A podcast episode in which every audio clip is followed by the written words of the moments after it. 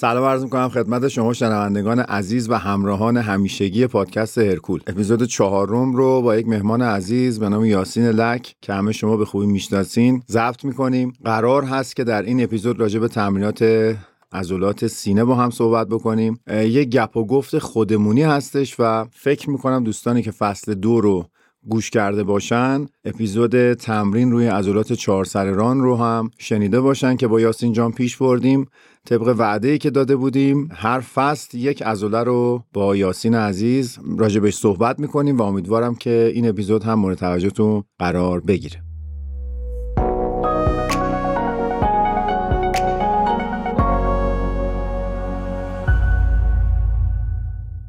اولین مجموعه عرضه کننده محصولات دیجیتال صدا و تصویر در ایران مجموعه تکنیک هست که با ارائه بهترین تجهیزات حرفه‌ای طی دو دهه گذشته صدها استدیو حرفه‌ای و نیمه حرفه‌ای در صنعت صدا و موسیقی ایران رو تجهیز کرده و افتخار همکاری با اساتید موسیقی، نوازندگان و خوانندگان محبوب کشور رو در کارنامه خودش داره. مهندسین مجموعه تکنیک برای راه اندازی یا بروزرسانی تجهیزات دیجیتال آکوستیک حرفه‌ای و نرم افزارهای کاربردی موسیقی و صدای دیجیتال اول به مشتریاشون پیشنهادهای اصولی میدن و در مرحله بعد در صورت نیاز محصولات و پشتیبانی فنی رو ارائه می‌کنن.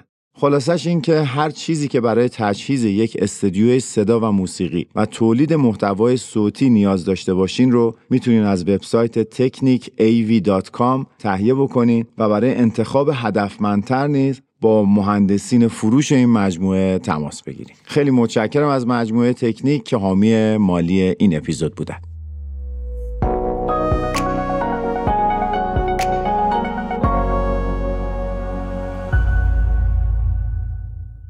خب یاسین جان سلام. خیلی خوش اومدی به پادکست ارکول و امیدوارم که حالت خوب باشه. یه خوشوبشی داشته باشیم و بریم مستقیم سر اصل مطلب. سلام فرشید جان خدمت شما و تمام مخاطبای پادکست ارکول خیلی خوشحالم که برای بار دوم اینجا هستم و امیدوارم که مطالبی که میگیم کاربردی باشه و بتونن توی تمرینات بچه ازش استفاده کنن. خیلی متشکرم از اینکه اومدی و این مژده رو هم بهت بدم که از اپیزود قبلی هم خیلی استقبال شد و فکر می‌کنم که این دست از اپیزودا که کاربردی تر صحبت میشه شاید به کار بچه ها در باشگاه بیشتر بیاد. به عنوان سوال اول می‌خوام ببینم که نگاهت به تمرین عضلات سینه چجوریه؟ یعنی الان فرض بکنیم که می‌خوایم یک نفر رو تمرین بدیم چجوری بررسی می‌کنی؟ اول عضلات سینه رو نگاه می‌کنی ببینی کدوم بخشاش توسعه بیشتر یا کمتری داره یا اینکه یا از یک نگاه دیگه وارد میشی. خدمت درس کنم که اولا خوشحالم که استقبال زیاد بوده از فصل قبل و اپیزودی که با هم دیگه کار کردیم. در مورد عضلات سینه ای باید بگم که یکی از بزرگترین عضلات بالاتنه است و واقعا توسعهش به زیبایی بدن خیلی کمک می‌کنه.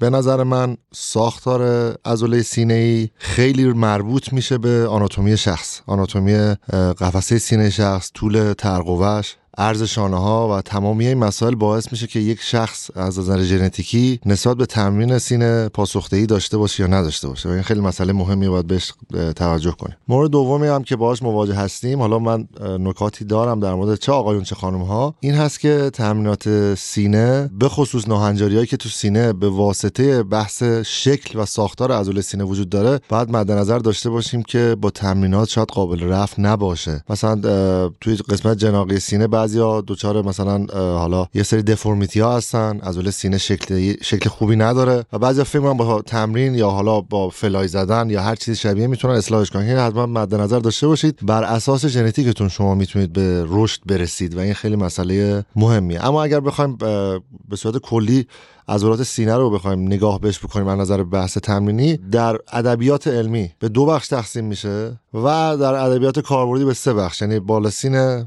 وسط سینه و قسمت زیر سینه که حالا بر اساس سرهای جناقی و ترقوه‌ای ما میایم تمرین رو تقسیم بندی می‌کنیم. حالا جلوتر راجع یه ذره دیتیل وار صحبت می‌کنیم و جزئیاتش رو میگیم. عالیه. اتفاقا به این نکته که اشاره کردی بدن یک سری از ورزشکارانی که حتی در رده مسابقاتی هستن در گذشته بیشتر بوده. دیگه اینها به استیج های حرفه‌ای راه پیدا نمی‌کنن به خاطر همون دفرمیتی که اشاره کردی. دقت بکنین بین عضلات سینه چپ و راستشون یه فاصله هست. یعنی عضلات روی همدیگه پوشش ندادن. اینا دیگه چیزایی که ژنتیکی اتفاق میفته یا خیلی ها در باشگاه می‌بینیم با سابقه خیلی کم از فیبرهای ترقربه‌ای که ما بالا بهشون میگیم که عضلات بالا سینه تقریبا اونجا خیلی پره. یعنی مثلا بعد از 6 ماه یه آدمی هست از بالای بالا از زیر گردنش فیبرای سینه بالا سینهش شروع شده ولی کسی رو هم داریم ورزشکار حرفه‌ای 10 ساله داره تمرین می‌کنه و هر چقدر هم تلاش کرده که در بخش ترقوه‌ای به یک توسعه برسه شاید برابری بکنه و حتی اون آماتوره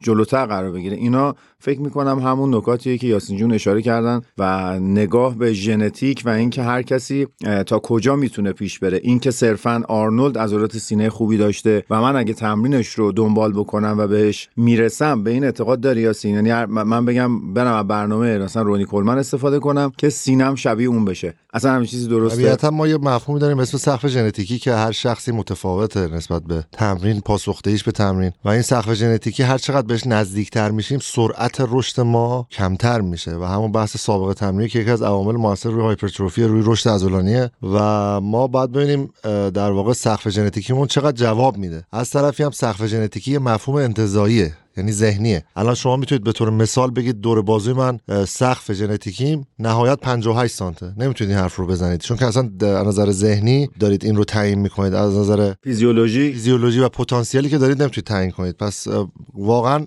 قابل اندازه گیری نیست. انقدر باید تمرین کرد که بالاخره برسیم به اون رشدی که می‌تونیم برسیم. دقیقا.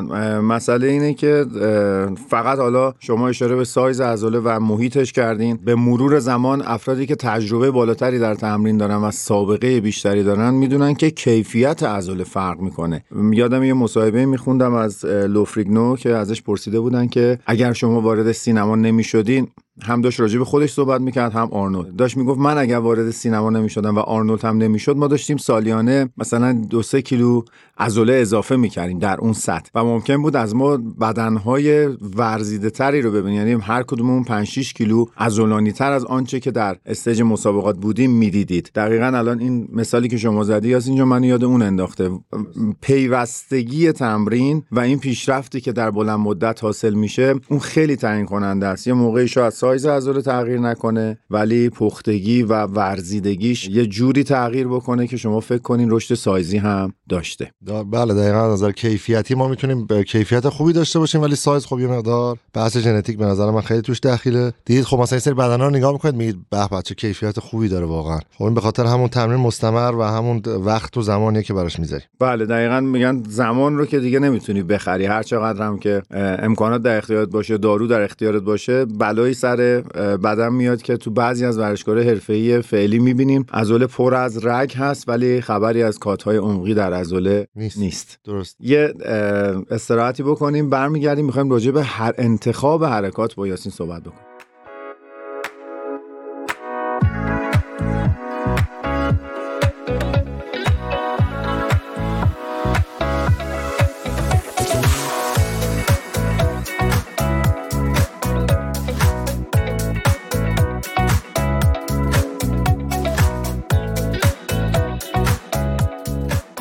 یاسین جان با این تعریفی که کردی با اون تقسیمی که کردی من فکر می‌کنم شما چون همیشه به کاربرد بیشتر توجه می‌کنی. می‌خوام ببینم برنامه رو که برای شاگردات تنظیم می‌کنی یا حتی برای خودت آیا میای به همون تقسیم بندی یا چند حرکت برای بالای سینه چند حرکت برای میان سینه و چند حرکت برای زیر سینه نگاه می‌کنی یا اینکه نه روی کرده دیگه ای داری؟ طبیعتا از منظر علمی بخوام بهش نگاه کنیم که علم میاد یک بیس و پایه رو برای ما قرار میده برای تمرینات. تو بحث آناتومی عضلات سینه ما دو تا سر ثابت داریم. اولا سر ثابت رو بذارید تعریف ساده بکنم. هر بخشی از عضله که نزدیک به تنه هست به عنوان سر ثابت و بخشی که دور از تنه است به عنوان سر متحرک شناخته میشه. مثلا تو عضله دو سر بازوی اگر بخوام مثال بزنم سری که نزدیک به مفصل شانه هستش سر ثابت و سری که نزدیک به مفصل آرنج هست سر متحرک شناخته میشه. بهش میگن سر دیستال و پروگزیمال به این صورت گفتم این رو بدونید که یه مقدار براتون مفهومش راحت تر بشه. بخوام منظر دو تا سر بیشتر بررسی بکنیم اساسا حرکاتی که به صورت بغل کردن راحت بگم به صورت بغل کردن یعنی در صورت به صورت افقی دست نزدیک میشه به بدن به مرکز بدن این حرکات اساسا روی سینه تاثیر زیادی می‌ذارن. خب شما اگه دقت کنید حرکتی مثل پرسینه ما استخوان‌های بازومون داره نزدیک میشه به هم دیگه. تو حرکتی مثل فلای با دمبل یا حالا فلای با دستگاه همین اتفاق داره میفته. اساسا کل سینه داره تو این حرکات تو این نوع حرکات طبق منابع علمی داره درگیر میشه. اما زاویه آرنج و زاویه گرفتن حالا میله یا دستگاه میاد یه سری تغییرات ایجاد می‌کنه که این تغییرات منجر میشه که سر ترقوه‌ای فعالتر بشه. و اون هم جاییه که دست من به صورت خم شدن مفصل شانه رو بتونه اجرا بکنه. خم شدن مفصل شانه یعنی چی؟ حرکت نشر روبرو رو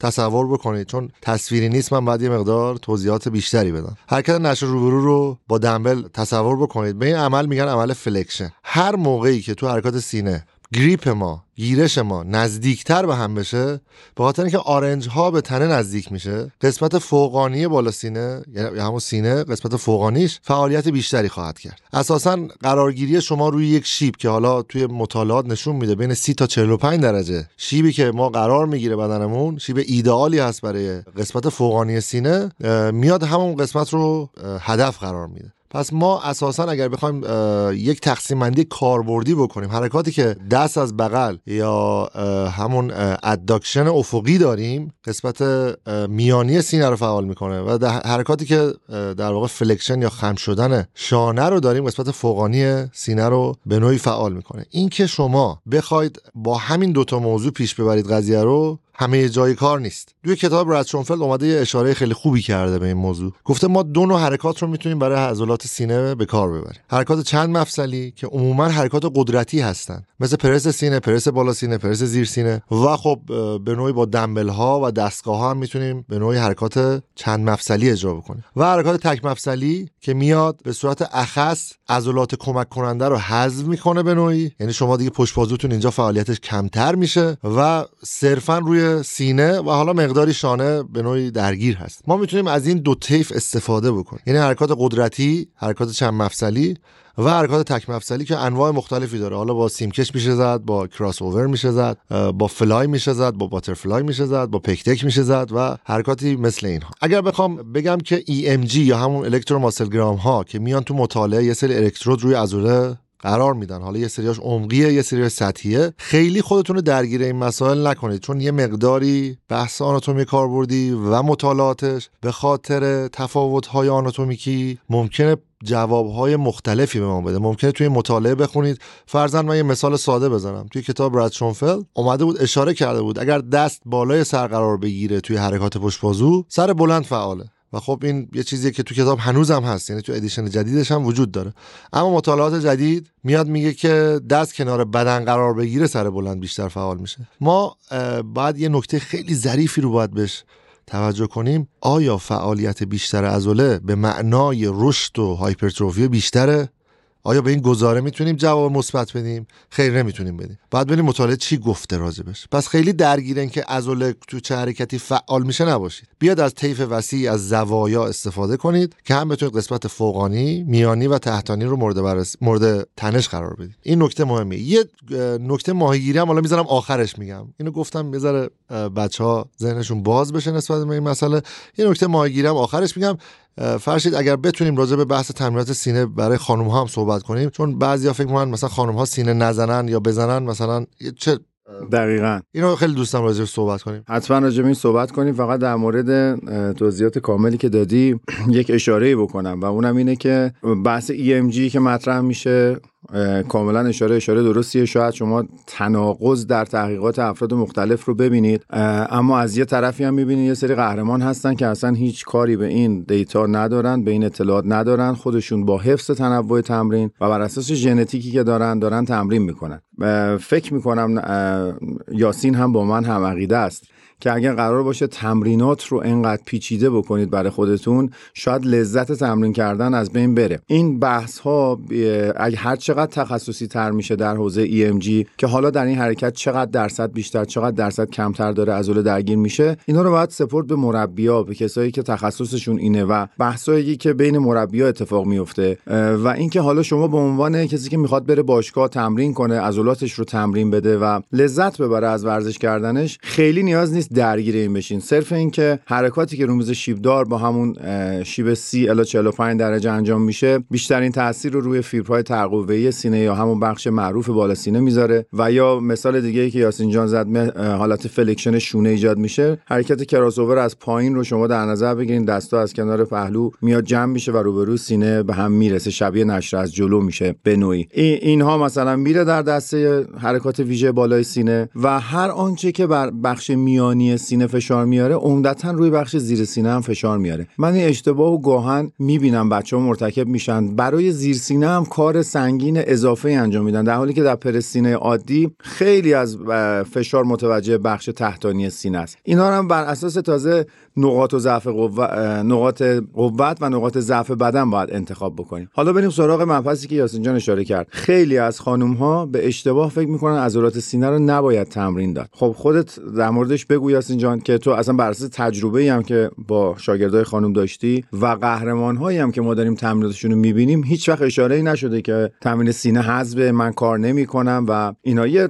توضیح در این زمینه به ما بده لطفا. ببین اونجایی که عضلات سینه بخش بسیار مهمی رو از بالاتنه رو در بر می‌گیره و قوی بودنش در واقع به نوعی توی ساختار و پوستچر تاثیر زیادی داره. باید حتما به نظر من تمرین داده بشه. دقیقا همون بحث ببخشید. بالانس قدرت عضلانی هم بخوای در نظر بله. بگیری؟ قطعا یعنی عضلات آگونیست آنتاگونیست پشت و جلو باید واقعا یک توازن و تناسبی داشته باشه. خیلی مهمه. نکته بعدی که خیلی یعنی باور غلطیه که وجود داره خانم ها فکر می‌کنن اگر تمرینات سینه رو انجام بدن بافت چربی سینه از بین می رود این که اصلا در تناقض با صحبت های قدیم ماه. اگر این فکر رو بکنیم. شما الان شکم برید چربی شکمیتون مگه آب میشه؟ جلو بازو بزنید. میگه چربی مگه چربی آب میشه؟ اصلا مگه میشه مثلا شما قسمت نهایی پشت بازوتون پشت بازو دارید. خب اگر این باور رو دارید با خانم هایی که این باور رو دارن دارم عرض می‌کنم اگر این باور دارید خب برید پشت بازو بزنید چربی پشت بازو از بین بره دیگه. بله. خب چرا این کارو نمی‌کنید؟ خب طبیعتا در سینه هم همچین اتفاقی نخواهد افتاد.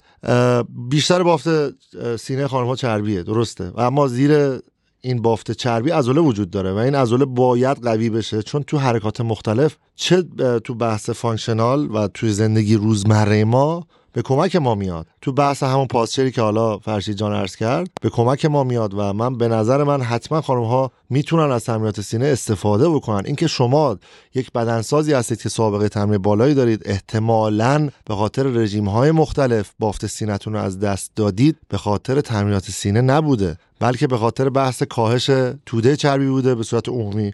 و بدن هم به صورت آپشنال و انتخابی میاد کم می‌کنه. به دستور شما نمیاد از ناحیه سینه ورداره یا از ناحیه شکم ورداره یا از ناحیه باسن ورداره. یعنی این یک چیزیه که بدن بر اساس ژنتیک میاد کم می‌کنه چربی رو و دست ما نیست. پس طبیعتا اشتباه نگیرید. ترمز سینه رو بگنجونید خصوصا بالا سینه. به نظر من می‌تونه خیلی کمک کننده باشه. این رو عرض کردم که چون می‌بینم که خانم ها فراری از ترمز سینه به نظرم باید لحاظ بشه تو تمرین. کاملا درسته.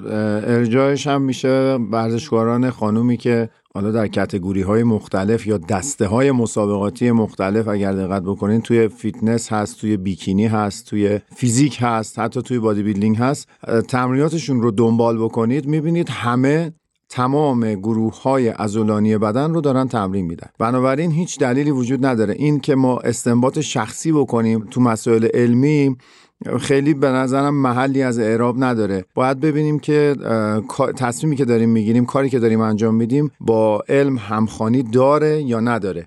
بنابراین تمرین سینه حتما بخش مهمی از تمرینات هست.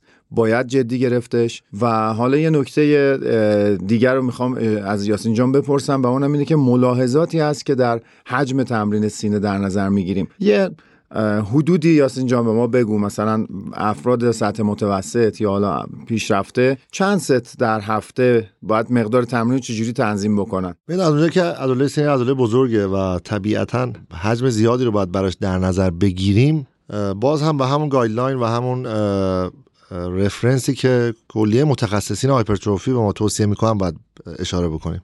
و اون هم تمرین تو بازه های 10 الی 20 الی 24 ست در هفته برای افراد مبتدی تا حالا نیمه حرفه‌ای و حرفه‌ای است. البته اینا در افراد نچرال هستش این توصیه ها ممکنه افراد غیر نچرال و در سطوح الیت و سطوح بالا حتی تا سی ست هم در هفته سینه رو تمرین بدن. و این یه چیزیه که ما دیدیم تو بحث تمرینی نکته که فراموش نکنم بگم اینه که تمرینات سینه رو ما حالا یه سوالی هم توی هفته های پیش توی پادکست دنبل خودمون یکی مطرح کرده بود که من می‌تونم بیام تقسیم بندی بکنم بالا سینه رو و یک روز بالا سینه جدا بزنم بعد سینه رو بزنم. طبیعتا عرض کردم انقدر حرکات سینه و عضله سینه یک پارچگی داره که ما حتی در همون حرکات پرس سینه که عرض کردم دست از بغل میاد قسمت فوقانی و تحتانی به نوعی فعال هستن. یعنی انقدر نمی‌تونیم بیام جداشون کنیم از هم. پس شما می‌تونید تمرینات رو تو این بازه تو این حجم در هفته ها در روز نه در هفته بیاید تقسیم بندی کنید. و نکته مهمتری که وجود داره یه مطالعه می‌دیدم خیلی جالب بود برام. اومده بود سه تا عضله رو بررسی کرده بود عضله جلو بازو پشت بازو و سینه رو. و در مورد پاسخدهی این نوع عضلات به های مختلف اومده بود بررسی های جالبی رو انجام داده بود و دیده بودن عضله در افراد تمرین کردن بود. دیده بودن اف... عضله جلو بازو و سینه به حجم های زیر 20 این عمومیت نداره بچه ها باید ببینیم شخص کیه چه نوع پاسخدهی میده عقبه یا نیست. حالا اینو گوش بدین.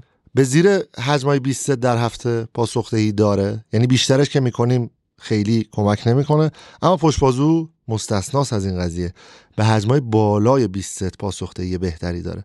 عرض کردم عمومیت نداره. مطالعه هست در تناقض با این. چی میگه؟ میگه به ازای هر پنج نفر یک نفر به حجمهای نرمال پاسخ مناسب نمیده. از کجا معلوم شما جز اون یک نفر باشید یا همون 20 درصد؟ می‌خوام بگم اینا فقط یک بخشی از پازله. ما اینا رو باید کنار هم بذاریم یاسین لک به تمرینات سینه با 15 ست پاسخ نده. مربیش براش در نظر می‌گیره. میگه بیا هم فرکانس تمرینات رو بیشتر کن در هفته هم حجمه رو بیشتر کن به نوعی. خب می‌خوام بگم دیدن توی افرادی که همین 20 درصدی که عرض کردم این کارو کردن پاسخدهی بهتری داشتن. خیلی پیچیدگی زیاد داره. یعنی ما جواب مشخصی نداریم. می‌تونیم به راحتی بیایم بگیم خب الان 15 ست بزن خب تمامه. باید آزمون و خطا بکنیم. در واقع این مربی فوتبال که میاد ارنج میشینه می‌بینه ارنجش جواب میده یا نمیده. اگه نداد مهره عوض می‌کنه. ما در واقع حزم یعنی یک مهره که ما باهاش تو تمرین کاربرد باهاش مواجهیم و تغییرش میدیم دیگه. کاملا یعنی توجه کردن به بازخورد که می‌گیریم و هر فردی موظفه که ریاکشن ها یا پاسخ های بدنش چه در مورد حرکات تمرینی چه در مورد رژیم غذایی و غذاهایی که حتی انتخاب می‌کنه برای خودش باید به این آزمون و خطا برسه تا به یک نتیجه مطلوبی دست پیدا بکنه. حتی دو نفر از یک خانواده دو تا برادر دو نفر که دو قلو هم هستن دو تا خواهر ممکنه واکنششون نسبت به تمرینات با همدیگه فرق بکنه. پس فرمولا رو حدودی می‌دونیم. همین تعداد ستا و تکرارهایی که تجویز میشه رو می‌دونیم. حالا در مرور زمان میایم و کنار هم قرار میدیم و ببینیم که کدوم برای بدن ما جواب میده. خب یاسین جان اگر فوت ماهیگیری بود کوزگری بود به ما بگی ممنون میشم. برم. فکر کنم دیگه بعد صحبت رو کوتاه بکنیم. گفتم این مورد رو بذارم آخر پادکستمون. خیلی بحث خوبی شد واقعا. من یه مرور جالبی شد برام تو بحث سینه و امیدوارم که بچه هم استفاده کنن تو تمرین. اما اون فوت کوزگری و بالا ماهیگیری چیه در واقع؟ ما اگر بخوایم تمرینات رو تحلیل بکنیم می‌تونیم با سه تا نکته این تحلیل رو داشته باشه اساسا حرکاتی که آرنج از پایین به سمت بالا حرکت می‌کنه قسمت فوقانی سینه رو فعال می‌کنه. آرنج از پایین به بالا. اگر به حرکات که مربوط به بالا سینه است دقت بکنید آرنج داره از پایین به بالا حرکت می‌کنه. پس این برای بخش فوقانی. حالا اگر برعکس این رو در نظر بگیریم آرنج از بالا به سمت پایین حرکت کنه. تو این نقطه قسمت زیری سینه و زیرین سینه بیشتر فعال میشه. و اگر دست از بغل بیاد یا همون horizontal adduction یا همون نزدیک شدن افقی داشته باشیم که تو حرکات پرس سینه خیلی می‌بینیم این نوع حرکت رو قسمت وسط سینه بیشتر فعال میشه. یعنی همین زاویه آرنج می‌بینید داره به نوعی یک تغییراتی توی قسمت های مختلف ایجاد می‌کنه ولی باز هم این یک بخشی از یعنی نکته هایی که من دارم میگم. خیلی درگیرش نشید. میگم اساسا حرکات چند مفصلی رو بگنجونید برای بخش های مختلف. برای قسمت های دیگه قسمت های دیتیل و جزئیات عضله برید سراغ حرکات تک مفصلی. یادتون باشه حرکات چند مفصلی به خاطر مکانیکشون. حرکات قدرتی ما بیشتر می‌تونیم با عضلات با وزنهای سنگین تمرین بدیمشون. یعنی ساختار یک حرکت چند مفصلی اینجوریه. حرکات تک مفصلی هم با وزنهای سبکتر می‌تونیم به عضله یورش ببریم اصطلاحا. اینو حتما تو ذهنتون داشته باشید که ازش استفاده کنید تو تمرین. عالیه. من فقط این نکته هم اضافه بکنم که همونجوری که یاسین جان گفتن تو حرکات تک مفصلی وقتی قرار وزنه بره سنگین تر بشه یعنی تنش مکانیکی رو می‌خوایم بیشتر به کار بگیریم پس وزنه سنگین تکرار پایین تر در انتخاب تکرارها برای حرکات تک مفصلی سراغ وزنه های متوسط و تکرار بالاتر میریم که اینجوری از طیف تکرار متنوعی هم در تمرین استفاده بکنیم. می‌دونیم که صرف 8 الی 12 کفایت نمی‌کنه و اگر کسی در بهترین دامنه یا هیپرتروفی که 8 الی 12 معرفی شده بخواد سالها کار بکنه به فلات می‌رسه به نقطه استوپ رشد می‌رسه توقف می‌کنه. بنابراین این بازی ها رو انجام بدین. ست های 4 الی 5 الی 6 تکراری می‌تونه در حرکات چند مفصلی استفاده بشه. بیشتر از 15 می‌تونه استفاده بشه. اینها دیگه هم هنر مربیه همین که خودتون آگاهانه ازش اساسا هم یه استفاده کنید. نکته خیلی جالبی که حالا الان گفتی و خود اریک هم اریک همز هم توی کتاب هرم تمرینش اشاره می‌کنه بحث حرکات تک مفصلی رو بیشتر میاد تاکید می‌کنه. اگر می‌خوایم ناتوان کنیم از رو صرفا بیشتر از تک مفصلی رو استفاده کنیم. یعنی یک آدم عاقل حداقل اینجوری بگم نمیره با اسکات به ناتوانی برسونه. چون حرکت از نظر ساختاری هم خطرناکه و احتمال آسیب دیدگی ممکنه بره بالا. ولی من مثلا با حرکتی مثل نشر جانب هیچ اتفاقی برام نمیفته اگه بخوام بیام ناتوان کنم. دقیقاً و این خیلی مهم اشاره اشاره خیلی مهمیه و امیدوارم که از اطلاعاتی که یاسین جان در اختیار گذاشت استفاده بتونیم بکنین. خیلی خوشحالیم که در خدمت شما هستیم. این اپیزود هم به پایان رسید. خدمتتون بگم که این اپیزود در دی ماه 1401 ضبط شده به تهیه کنندگی اجرا و نویسندگی که این دفعه نبوده نویسندگیش بر عهده یاسین جان بوده. و به کارگردانی محمد رضا محمدی. امیدوارم هر جا که هستین خوب باشین و ما در فصل بعدی هم حتما از یاسین عزیز استفاده خواهیم کرد. قربونت دارم فرشید جان. محبت کردی. ممنونم که ممنونم که منو دعوت کردی و امیدوارم که حال دل همه ما بهتر و بهتر به امید روزهای بهتر. خدا نگهدار.